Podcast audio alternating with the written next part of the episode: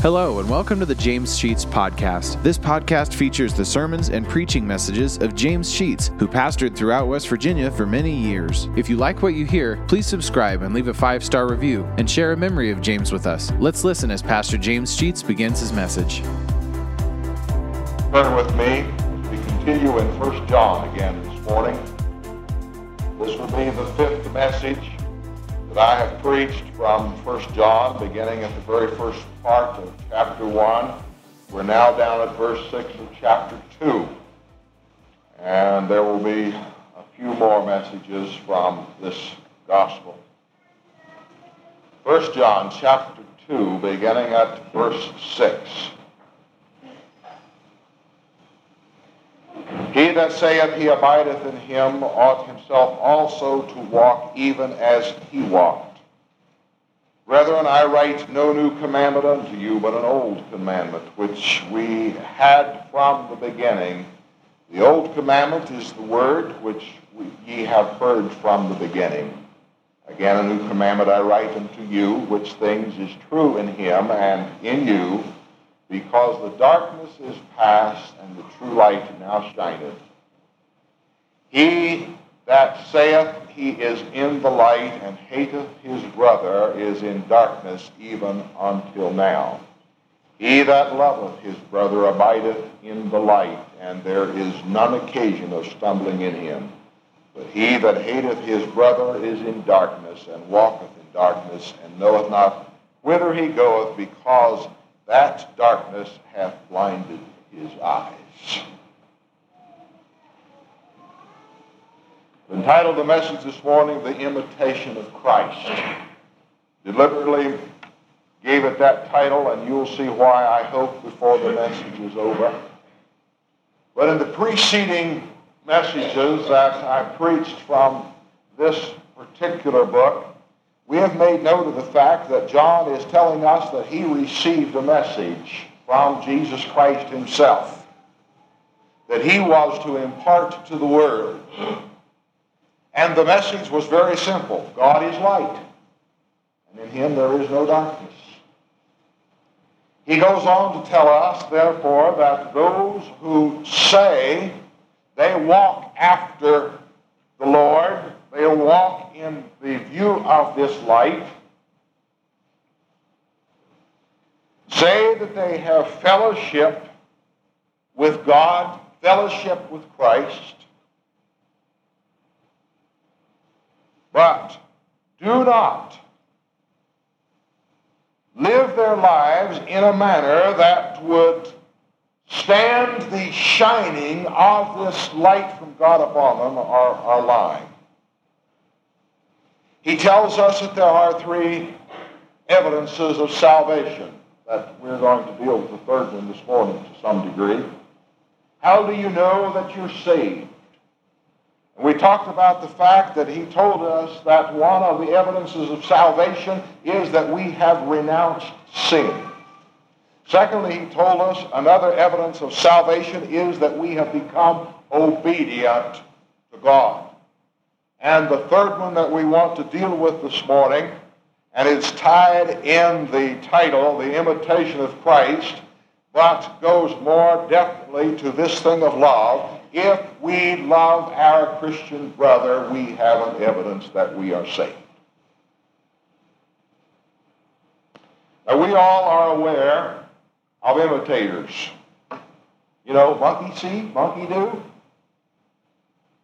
And uh, our kids are that way. Our kids follow our steps.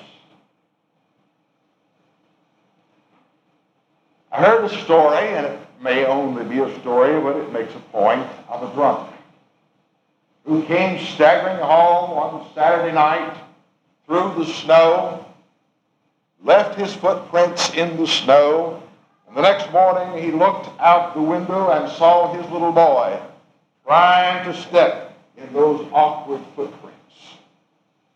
And the father yelled out to the boy, What are you trying to do? And he said, Dad, I'm trying to walk in your steps. And it made such a point with that man that he never drank another drop. But whether we're talking about alcohol or some other pattern in our lives, we can be absolutely certain that there is no way that we as a father or a mother can ridicule and criticize our children who simply are imitating that which they have seen us do. It does not follow that we can punish nor ridicule nor in any way discourage our children who are doing nothing more than trying to follow the image that we have established. We will have to accept those actions on the part of our children who are doing nothing more than trying to follow us. But this principle carries over to us as Christian people in our imitation and walking in the steps of our Lord. This is expected. It is a natural process that a child wants to imitate mom and dad. And it certainly is a natural process that we as Christian people would want to walk in the steps of our Lord. Over in the 13th chapter of the Gospel of John, if you would like to turn back there with me, I think we see a very important passage of Scripture in the 13th chapter of the Gospel of John. At the 13th verse, we find the words of our Lord when he says, Ye call me Master and Lord, and ye say, Well, for so I am. If I then, your, mas- your Lord and Master, have washed your feet, ye also ought to wash one another's feet. For I have given you an example that ye should do as I have done to you. Now, the Lord is not setting up an ordinance of foot washing. He is not saying that you ought to establish a part of your worship to be that of washing one another's feet. He is saying that I am your servant and have come to serve you, and therefore you ought also to serve your brother. Even to do the menial tasks of washing the feet. I have given you an example, he said an example that you should do as I have done. We should imitate Jesus Christ in our daily walk, in our daily life. What we do ought to be done simply because we're stepping in the footprints of our Lord who has already done that very same thing. It is expected, therefore, that we imitate Christ is expected by the Lord, who said, Follow me.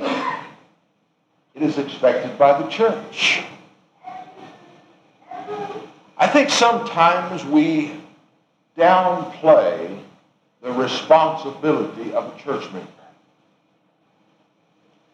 and do not point out that when one takes the position of being a follower of Jesus Christ, which is acknowledged publicly by his membership and other things in the church, that there is an expectation.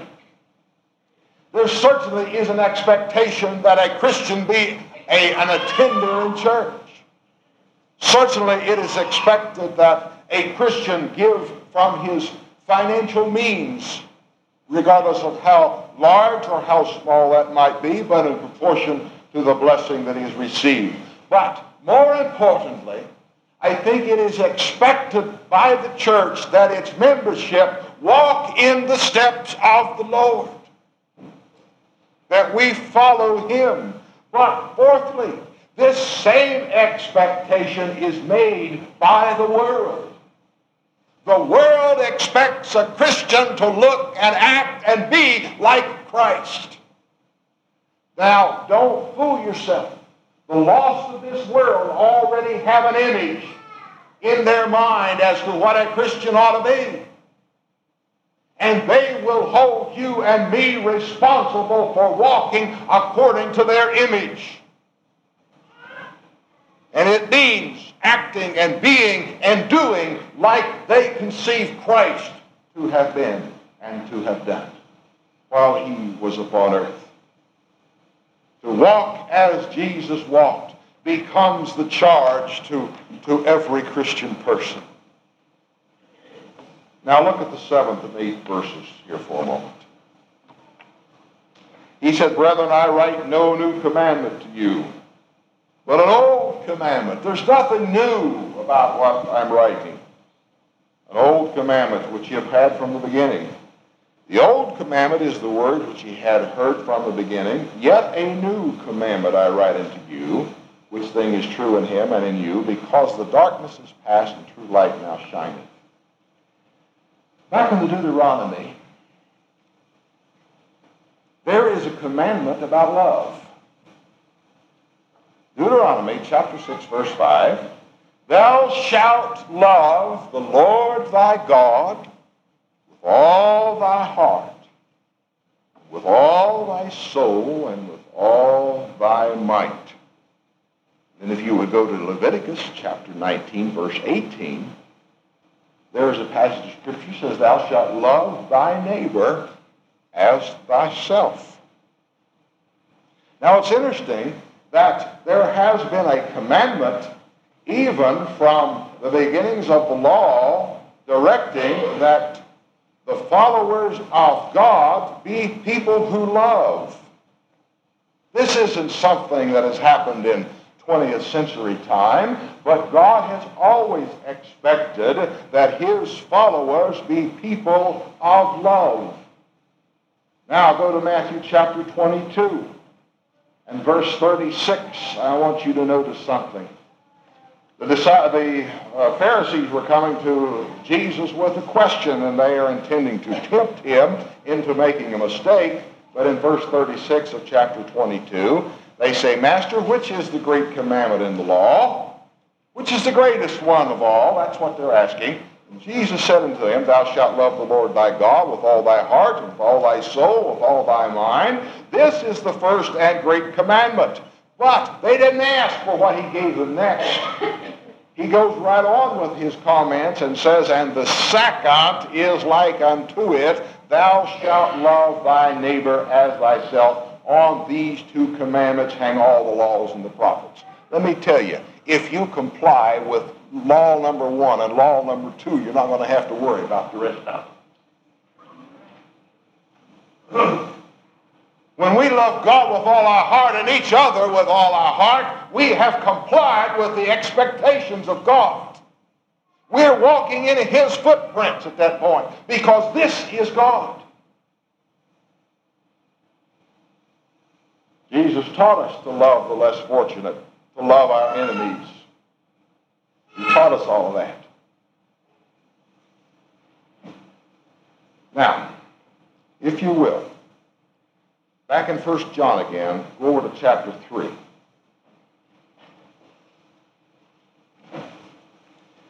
And John concludes, or continues, perhaps I should say, with this idea of love.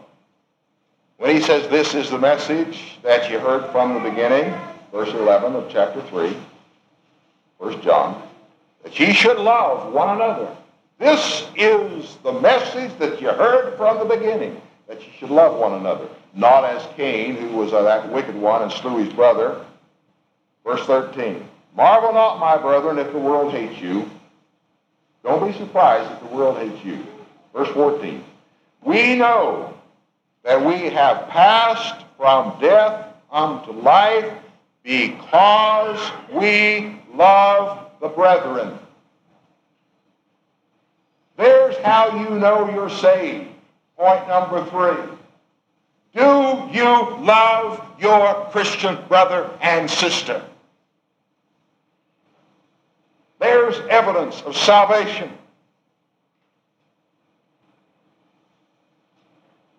Some of us might say, well, that's a pretty tough one to do because there's some people I have a hard time loving. I'll admit that's pretty hard. If we mix up our love for them as a person as opposed to our love for that which they do. We don't have to love what everybody does. But let me tell you, that person who is a sinner, that person who is having difficulties, that person who is a problem, the Christian must reach out and encompass them in their arms and love them in spite of those things. We don't love on condition. We love unconditionally. We accept on face value what a person does as a problem that he has, but we love him, we love her. Why? Because Jesus did likewise. The men were ready to stone the prostitute who had been found in the very act of adultery because that's what the law said. How many times are we ready to do something similar because somebody has committed an act, act contrary to what we conceive a Christian ought to do? We do not want to love the act, but we must love the actor. We cannot condone the sin, but we must support and uphold and love to the absolute last degree the sinner. Why must we do it? Because we're putting our feet in the steps of Jesus. That's what he did. That's what we must do. I hope this congregation is a congregation that loves. I think I've seen lots and lots of evidence of that. I think those of you who don't know us well, who are visitors with us, might be surprised if you look a little bit to see how many people hug each other during the course of a morning. But that's easy to do here in this congregation. sometimes it's not quite so easy to do outside the doors of the church. There's where our real colors show. Do we love in deed or in show? Do we love in word or in action? All of us are sinners. All of us. We must come before the Lord and confess our sins. Sometimes we'll have to do it with tears, remorse. But I'll tell you one thing. When anybody with a sin comes to the Lord, he gets a hug. He gets a hug. Anybody who comes before a congregation of this nature with sin should certainly get a hug in return.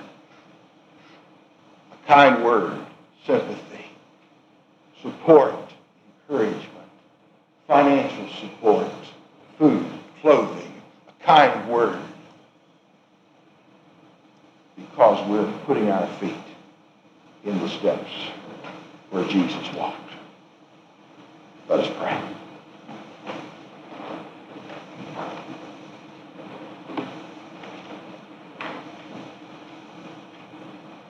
Lord, there's a congregation here in this building of some 80 people this morning. We come from every possible background, with every possible problem, sin, discouragement, unhappiness, burden that could possibly be conceived because we're sinners. But Lord, the most of us are sinners saved by your grace. We can come to you knowing that you will not turn us away. It is our desire, Lord, that we come to you this morning and pour out our hearts to you, perhaps even to each other. confess that we have failed, confess that we're sinners, confess that we're not what we ought to be, and ask for forgiveness. Lord, as people do that right now, may they feel your warm arm around them. You'll never discourage, but you will always encourage. You will say to us, your sins are forgiven. Go and don't do it again.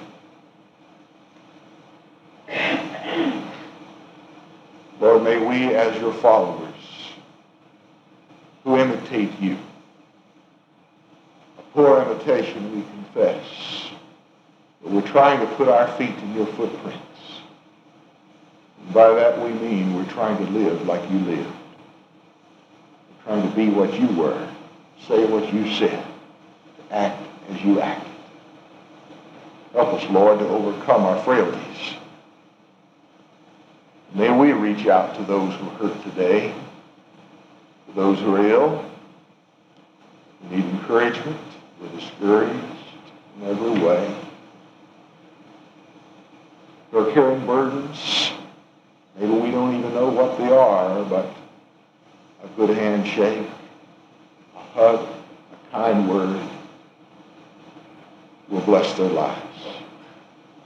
We're looking this morning for something good from you. You will provide it. Help us to receive.